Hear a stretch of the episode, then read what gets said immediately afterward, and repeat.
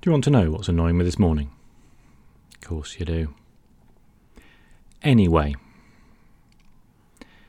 Anyway, life was such an easy game to play. No, that makes no sense, but it's a musical digression before we get stuck in, and there'll be more of that coming later, so consider yourself warned. Anyway, I think you're probably going to agree this is going to be one of the most self indulgent one of these ever.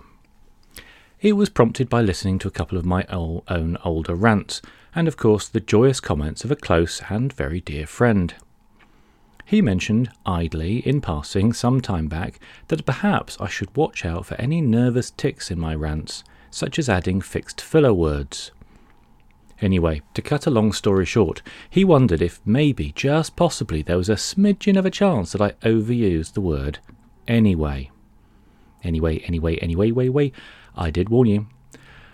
And I looked back at a few, and when I make notes and write up what I'm thinking of saying, it actually doesn't appear all that often. But it appears when one listens that you do start to hear it. You get used to hearing it, like if someone points out that your teacher in geography class in the second year is making a very distinctive mmm sound when they pause. Or when a colleague points out helpfully that there's a low frequency humming coming from one of the computers on the far side of the office.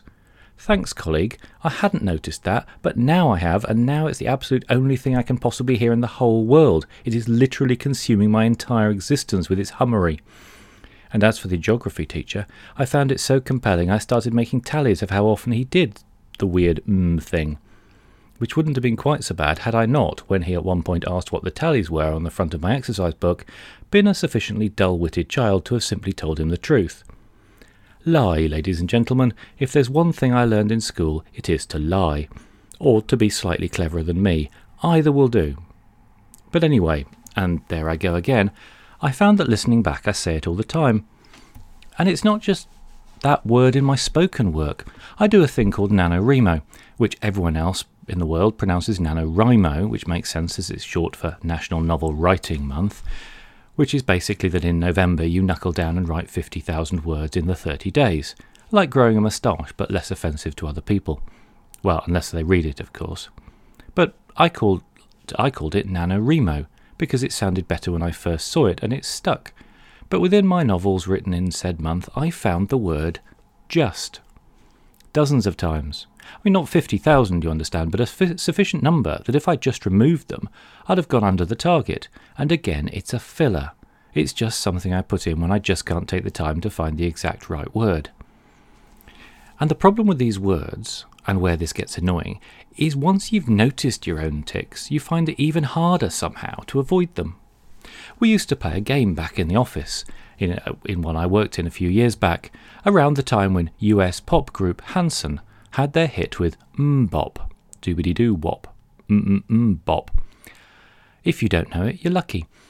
Anyway, whenever someone paused after going mmm, we used to bop them. They'd go mmm, we'd say bop. Office life is dull enough that that seemed hilarious, especially if the person got flustered at what we were doing. They'd go mmm again, pausing, only to be re-bopped. Hours of endless amusement or possibly bullying now I come to think about it, but let's not. What I'm saying is that noticing a verbal or written tic doesn't help. You find all you do is say it again, but with extra self loathing. Anyway, that's all self referential, I know, but it is just a little, hmm, bop, annoying.